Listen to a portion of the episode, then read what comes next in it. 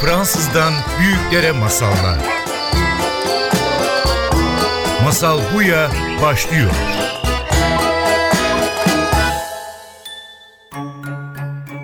Masal Buya'ya hoş geldiniz. Ben Judith. Bu programda her hafta anlatma gücü, sözlü kültür, masal ve kurgunun bizim hayatımızda nasıl anlam, sihir ve şifa kattığından bahsediyoruz. Ve bugün Çığ'da Arbil Çelen Yüce ile beraberiz. Arbil hoş geldin. Hoş bulduk. Merhaba Cedit. Arbil bir sanatçı, yazar. Fil dergisinde bir tane hikaye yazıyorsun her ay ve aynı zamanda illüstrasyon yapıyorsun. Hı hı. Ve çok sıra dışı bir meslekten bahsetmek için bir araya geldik bugün. Çok sıra dışı aslında bir yolculuk seninki. Doğru. Meslek olarak nitelendirdiğimde aslında biraz böyle e, ağır geliyor. Sorumluluk gibi bir şey böyle. Ama e, gerçekten bir yol. Ben Evet. e, yaptığım her şeyle hiçbir zaman aynı günü tekrar yaşamıyorum. Öyle Şimdi bir iş. biraz bahsedelim mi? Sıra dışı bir ürün ortaya çıkartıyorsun. Ne yapıyorsun? Kitaplarından bahsetsene.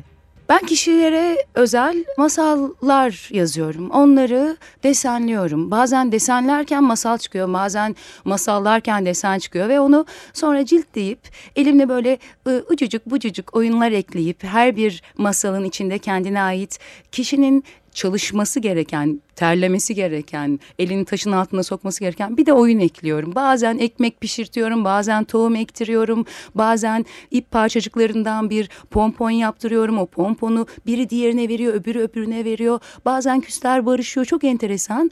Bir tek şey var. Ben birisi benim için masal yaz dediğinde yazmıyorum. Eğer bir başkası için, sevdiği birisi için istiyorsa, onun için iyicil bir dileği varsa, niyeti varsa onun için yazıyorum.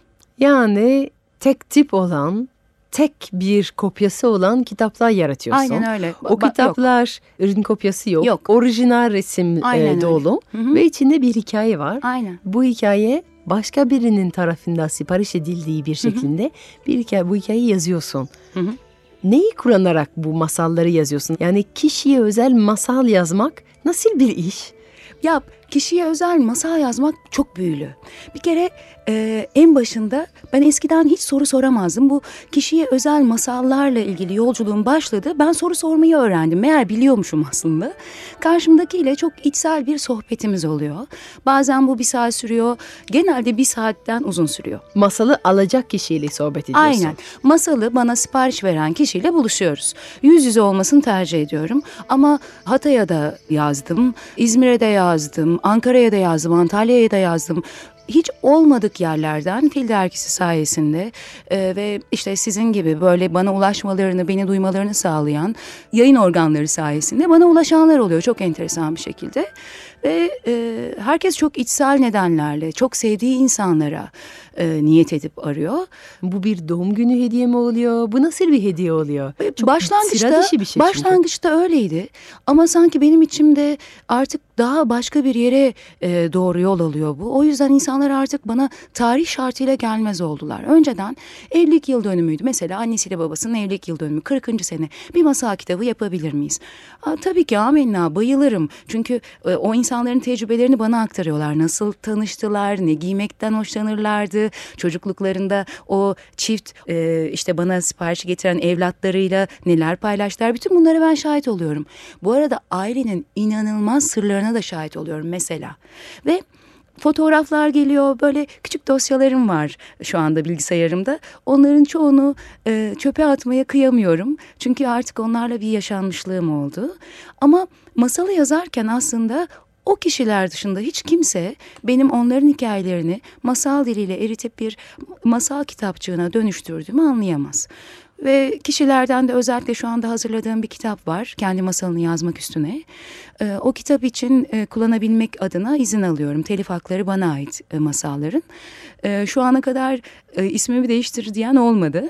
Birbirlerine koydukları lakapları kullanıyorum içinde.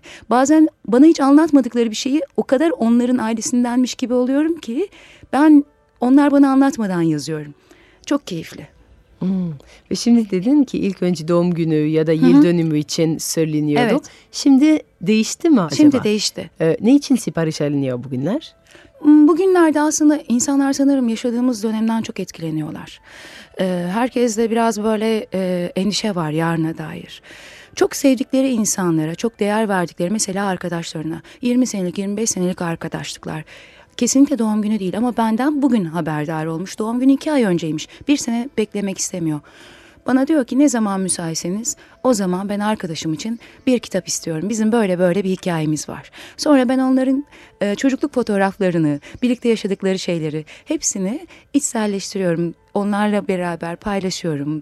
Kimi zaman kitabı hediye olarak alacak masalın yazıldığı kişi bundan haberdar olmuyor. Tamamen sürpriz oluyor. Bana geri dönüşleri muhteşem oluyor. Fotoğraflar geliyor, ses kayıtları. Ne gibi şeyler, ne Yani, gibi dönüşleri var örneğin? eee, Genellikle yetişkinlere mi veriliyor yoksa çocuklara mı? Ya enteresan bir şekilde yetişkinlere yazmak benim için daha kolay. Çocuklara yazarken e, onların o özgür, saf halleri var ya. Ama bir, öte yandan da ebeveynin bir beklentisi var. İşte e, öğreten kitap olması gibi. Halbuki masalın öğreten bir kitap olması gerekmiyor. Masal bir yol. En güzeli hepsi iyi bitiyor. Hmm. Çocuklarda genelde macera unsuru daha öne çıkıyor. Benim de beş buçuk yaşında bir oğlum olduğu için aslında benim ona anlattığım hikayeler kolaylaştırır çocuklara yazmayı diye düşünüyordum. Çocuklara yazarken daha çok şey öğreniyorum. Ama yetişkinlere yazarken e, ben zaten o yetişkinle bir yol üstünde birlikteyim ve paralel evrende yaşıyormuşuz gibi çok keyifli. Böyle Nasıl tepkiler alıyorsun insanlardan? Gözyaşı oluyor genelde. Gözyaşı oluyor ama genelde sevinçten, anlaşılmaktan, paylaşıyor olduğu şeyin ne kadar kıymetli olduğunu, o dostluğun ne kadar kıymetli olduğunu bir kez daha hissetmekten, hatta hatırlamaktan. Çünkü kimisi unutmuş oluyor bazı yaşanmışlıkları. Masalın içinde önce idrak edemiyor çünkü yazdığım şey birebir onların yaşadığı İngiltere'de yaşanmış bir olay oluyor mesela. Ben onu masalda bir mekana dönüştürüyorum ve o Masal bir dille anlatıyorsun. Aynen, bir masal metafor diliyle. olarak anlatıyorsun. Evet, evet, Hayatlarının, yaşadıklarının, deneyimlerinin bir metafor, evet. e, biraz sihirli bir dünya olarak dönüştürüyorsun. Aynen öyle. Peki nasıl başladı senin bu masallarla, bu kişiye özel masallarla yolculuğun nasıl başladı? Nereden başladı? Resim uzun zamandır mı çiziyorsun acaba? Kendimi bildim bile ama ben duvara çizerdim. Masallar sayesinde artık e, duvarları kirletmiyorum. Çünkü e, duvara çizerdim, çok severdim. E, 18 defa İstanbul'da ev değiştirdim. E, tepdili mekanda ferahlık vardır ama hep İstanbul'da kaldım. Benim iki kardeşim de yurt dışında yaşıyor. E, ailenin tek e, Türkiye menşeli olanı benim. E, aslında İstanbul menşeliyim. Türkiye'li olmaya değil İstanbul'da olmaya inanıyorum galiba. E, duvarlara çizerdim. E, ne duygum varsa, ne isim varsa aşık olurdum, kızardım, üzülürdüm. Politik bir olay olurdu, işte deprem olurdu. Habire duvarlara çizerdim ve ne zaman resim bittiyse ben hep o evden taşındım. Taşındığım evlerin bazılarında duvarda hala duruyor resim. Bu aslında e, çok hoş. E, daha sonra o insanlarla bağ kurmamı sağladı. Resim o yüzden sanırım e, masalla ilgili masalı yazı diline dökmeden önce insanlarla bu konuda bağ kurduğum ilk araç benim için. Ama masalda kendimi bildim bileli anlatıyorum. Annem e, yazan bir kadın ve beni hep cesaretlendirdi. Babam uzun seyahatlerde olduğunda bana güzel hikayeler uydururdu. Ee, kabuslu olmayı bilmiyorum. Ama bir buçuk yaşımı hatırlıyorum. Bu bazısı için lanet gibi bir şey hatırlamak. Benim için ise lütuf.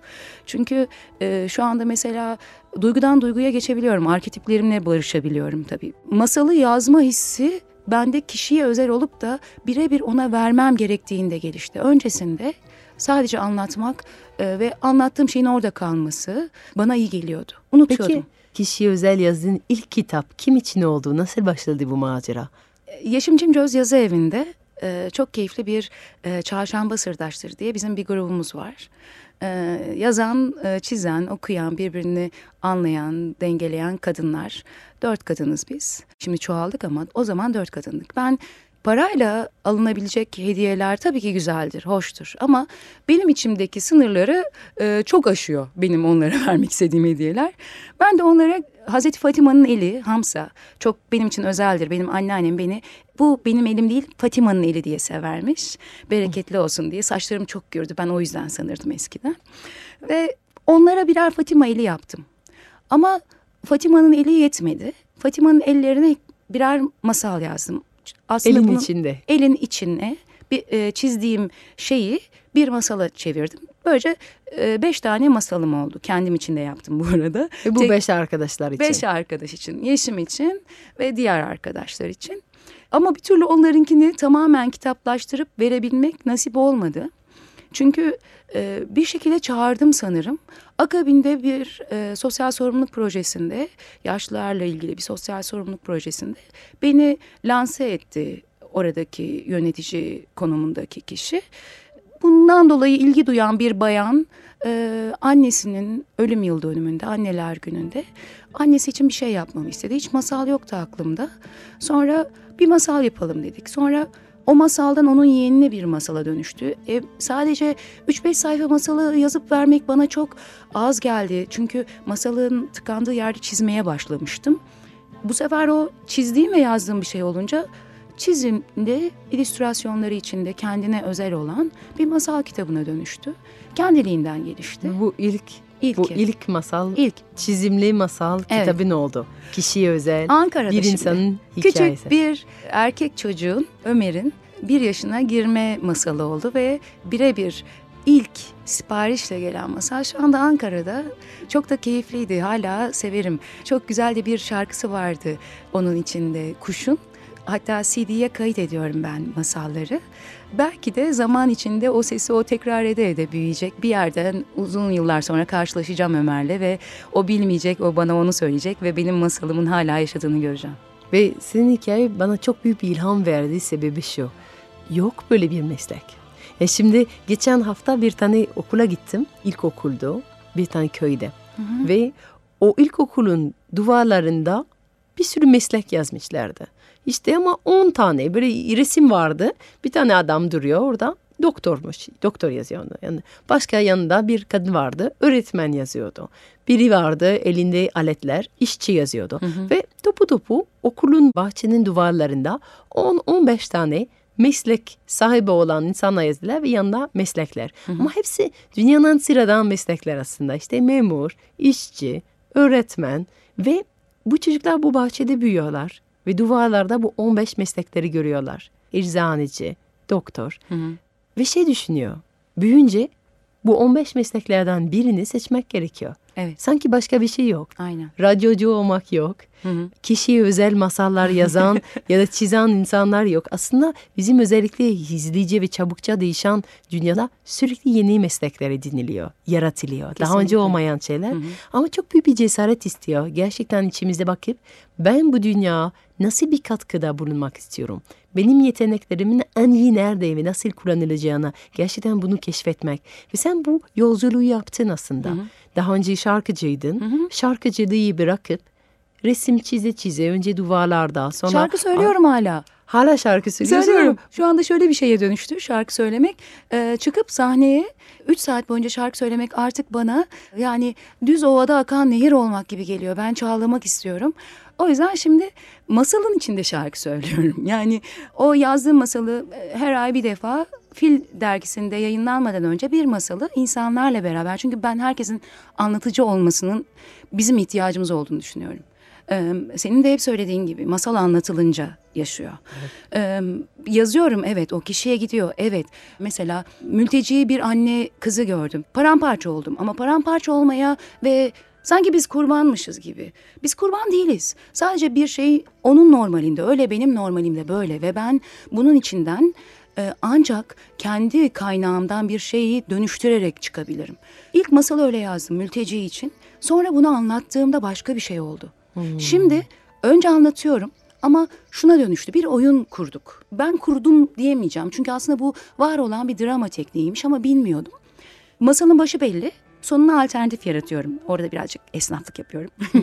Kendimi garantiye almak için. Sonrasında şarkılardan fal tutturuyorum insanlara. İnsanlar benim kuş yuvası çok güzel bir sepetim var. Onun içinden şarkıları seçiyorlar. Ve o şarkıların arkasında şarkının içinden bana ilham veren kelimeler var. Eğer isterlerse o anda benim kaldığım yerden masalı anlatmaya devam edebiliyorlar. Bazen masalda bir ormanda oluyoruz. Tam o sırada bir şarkı söylenmesi gerektiğini hissediyorum. Birine seçtiriyorum ve o ormanı onun tarif etmesi gerekiyor şarkı yüzünden. Geçen sefer Karakutu'da bir şey yaşadık. E, bir bayan 5 yaşında nasıl Erciyes'e tırmandığını anlattı bize. Ve masalın başında o bayan aynı kişi en önde oturuyordu. Kollarını göğsünde kilitlemişti ki bu vücut dilinde seni kabul etmiyorum. E, bakalım ne yapacaksın beni tartıyor gibi. Ama o bayandı bana Erciyes'e tırmandığını ve oradaki bütün o 50 kişiyi anlatan bayan. Bunu masal yaptı ben yapmadım. Bunu oradaki insanların bir araya gelişi yaptı. Senin hep söylediğin gibi ateşin başında gibi biz birlikteydik ve bir masalı beraber yarattık. Masalın sonu evet belli çünkü iyi bitecek.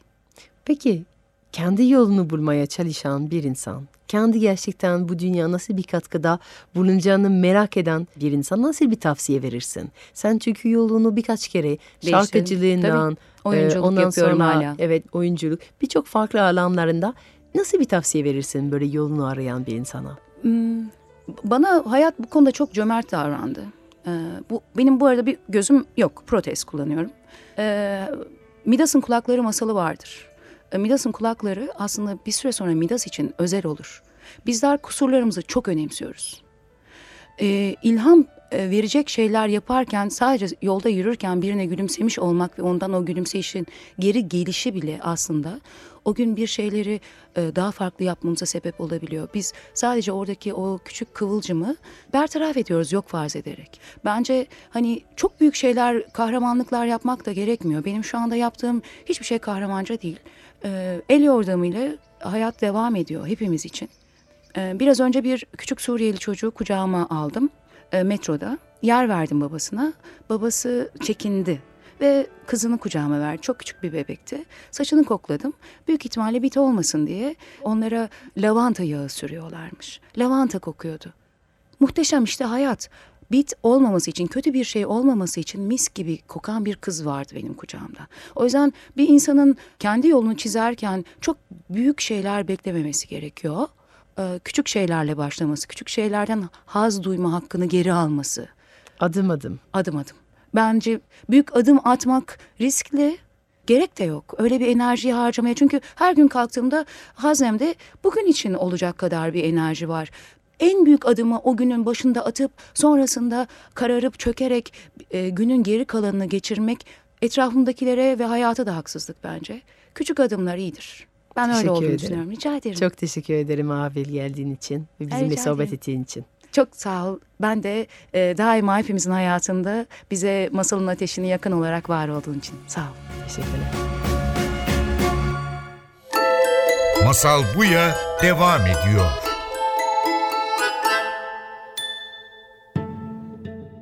Ve şimdi Masal Buya'da büyükler için masal başlıyor.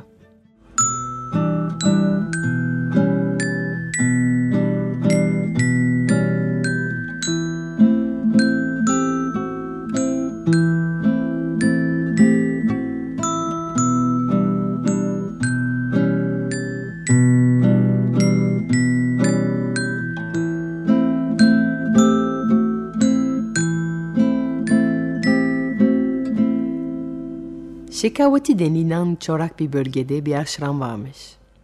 Ve burada öğretmenlik yapan gurunun hikayeleri Hindistan'ın dört tarafında anlatılır dururmuş. Derlermiş ki bilgisi sonsuzdur. Şefkati okyanustan bile engindir. Dudaklarından da ruhu besleyen bir bal dökülür. Ama en önemlisi bu guru her bir öğrencisine özel bir hediye vermesiyle bilinirmiş. Öğrencilerini yıllarca dikkatle izleyen usta, bir öğrencinin yeterli olgunluğuna ulaştığını gördüğünde onu odasına çağırır ve büyük bir gizlilikle seçilmiş bir mantrayı yani bir sözü ona hediye edermiş. Ama bunun sadece bir söz olduğunu düşünmeyin. Hayır. Bu çok daha fazlasıymış. Bu özel söz öğrencinin hayatta sahip olduğu en değerli varlığı haline gelirmiş. Eğer öğrenci bu sözü her nefesinde tekrarlar ve her adımında tınlamasına içine iyice işlemesine izin verirse, maddi manevi dünyanın bütün kapıları ona açılırmış.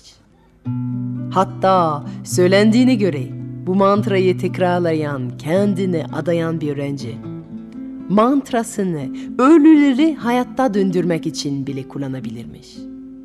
Guru'nun öğrencilerine hediye ettiği mantraların ünü o kadar yayılmış ki zengin tüccarların, cesur savaşçıların, saray danışmanlarının oğulları eğitim almaları için bu aşrama gönderilir olmuş. Guru'nun okulu ülkenin kuzeyinden, güneyinden, doğusundan ve batısından öğrenciler tarafından ziyaret edilmeye başlamış.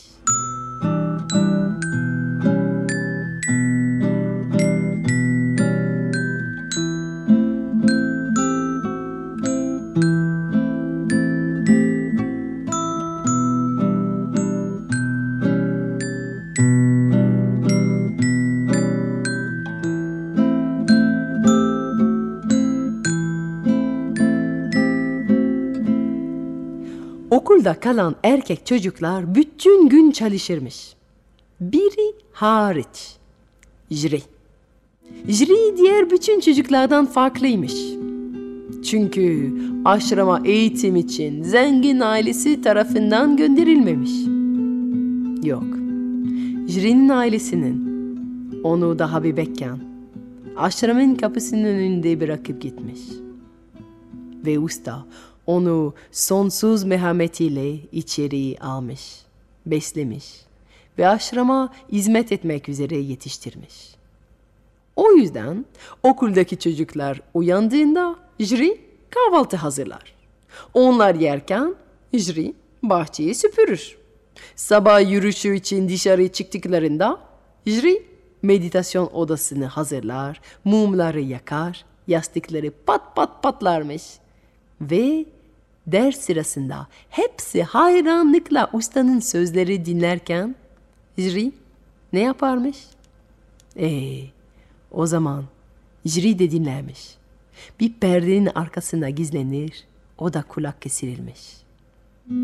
Jri ustanın derslerini dinledikçe büyülenmiş gibi olur ve gizliden gizliye kalbinde bir dilek büyütürmüş. Bir gün ustanın ona bir mantra vermesiymiş bu dileği. Geceleri yatağına yattığında hayal kurarmış. Ustanın onun odasına çağıracağına, aşrama bağlılığını ve parlak zekasını öveceğini, ona sadece kendisi için yaratılmış bir söz, bir mantra vereceğini hayal edermiş. Oh, Jüri'nin gerçeklerden kopuk bir hayalperest olduğunu sanmayın. Hayır, yerini bilirmiş.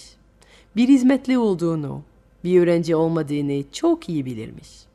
Ancak guru derslerde öğrencilerine bu hayatta her birinin kendi gerçeğini yaşaması, bulunduğu yere göre görevlerini bağlılıkla yerine getirmesini gerektiğini söylüyormuş. Bu yüzden Jiri bir hizmetli olarak görevlerini en iyi şekilde gerçekleştirmek için elinden geleni yaparsa, ustanın ona mantrasını vereceğine inanmış bir halde. O nedenle dünyanın görüp göreceğini en iyi hizmetli olmaya karar vermiş. O günden sonra aşramda verilen en iyi kahvaltıları hazırlamış. Bahçeyi o kadar iyi süpürüyormuş ki yerdeki çakıl taşları bile pırıl pırıl parlıyormuş. Ve meditasyon odasında o kadar çok mum yakıyormuş ki öğrenciler kendilerini yıldızlı bir gökyüzünün altında ders yapıyor gibi hissediyorlarmış. Ama çok iyi bir hizmetli bir noktadan sonra görünmez olur.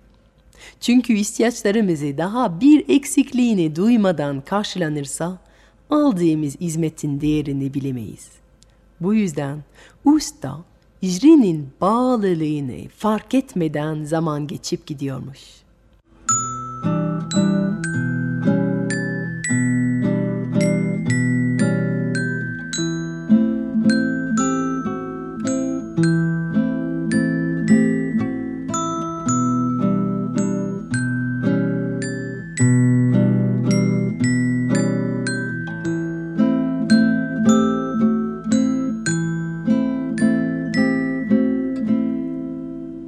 Ama bu onu yıldırmamış. Jiri daha daha fazla çabalamaya karar vermiş. O yüzden o günden sonra bir şahin kesilip durmadan ustasını gözlemeyi başlamış.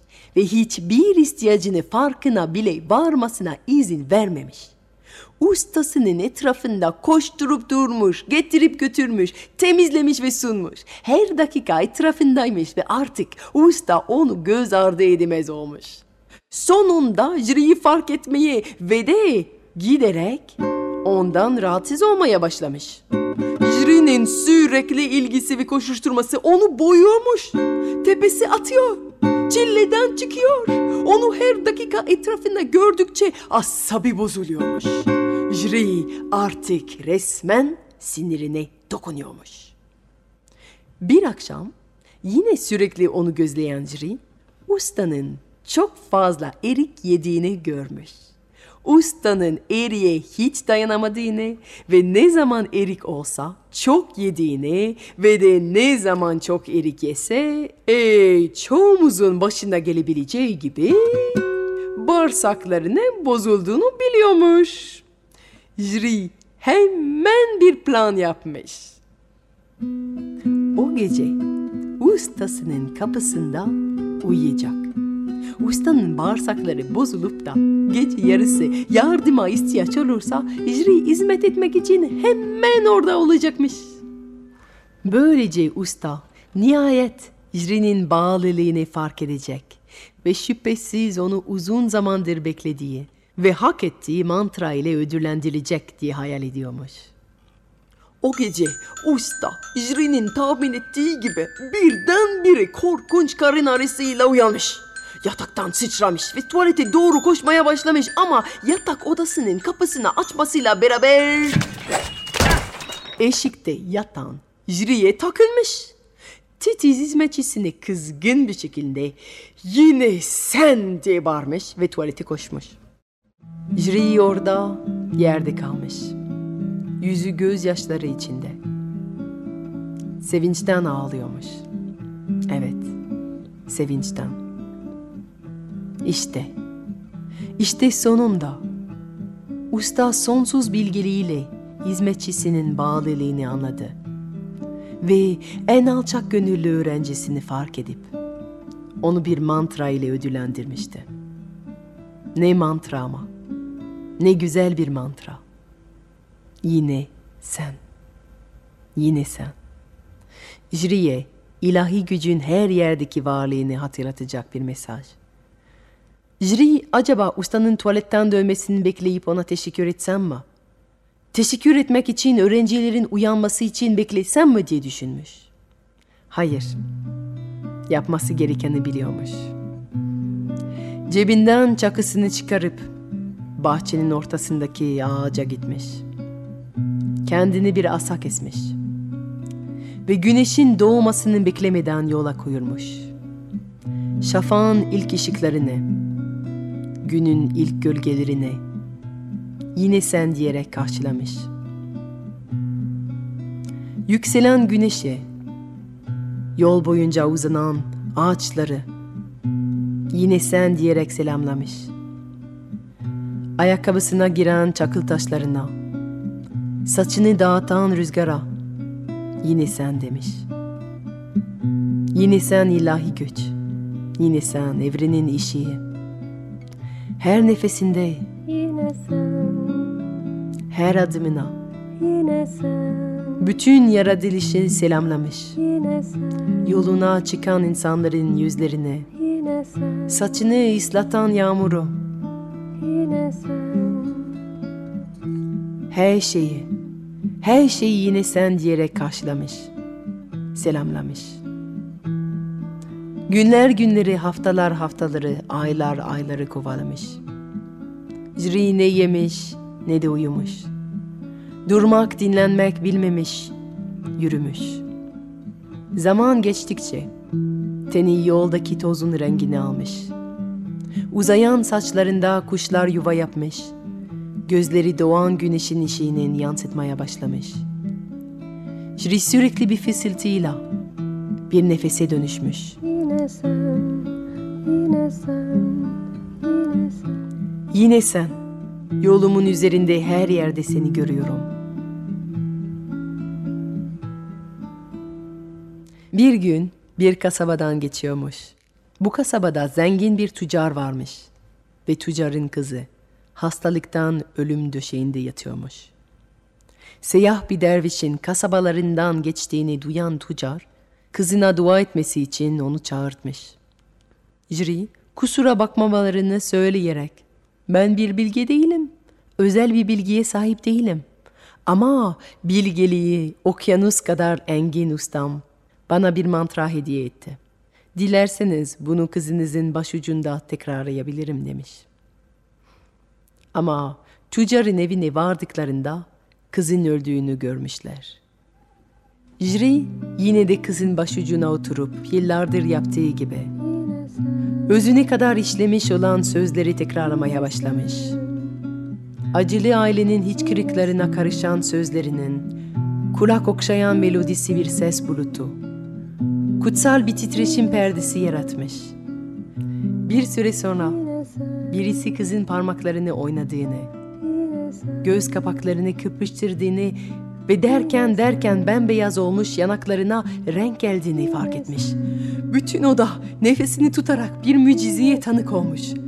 Jiri'nin mantra söyleyen kulak okşayıcı sesiyle kız yeniden hayata dönmüş. Kız tekrar nefes alıp vermeye başladığında tüccar Jiri'nin önünde diz çökmüş.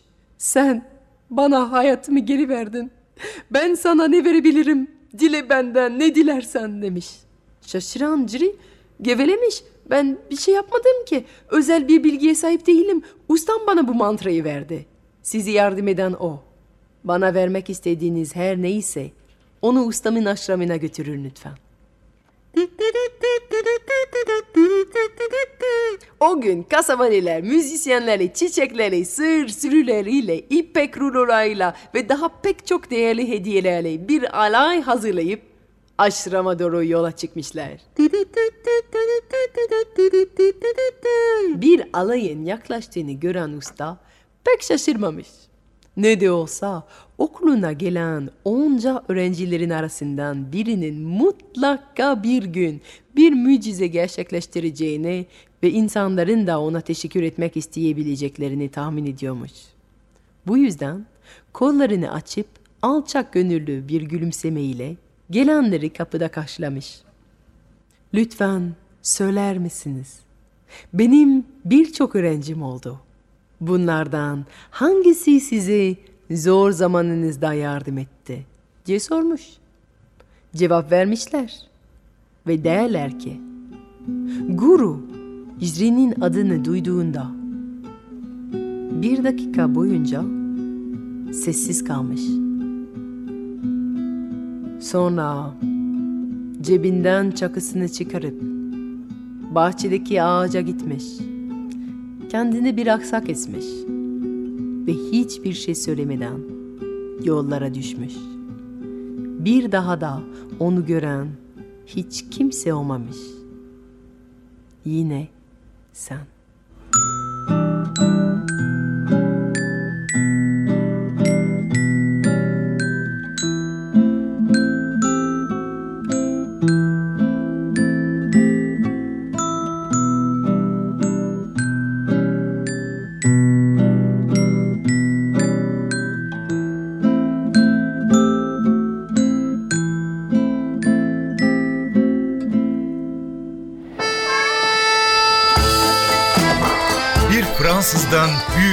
büyüklere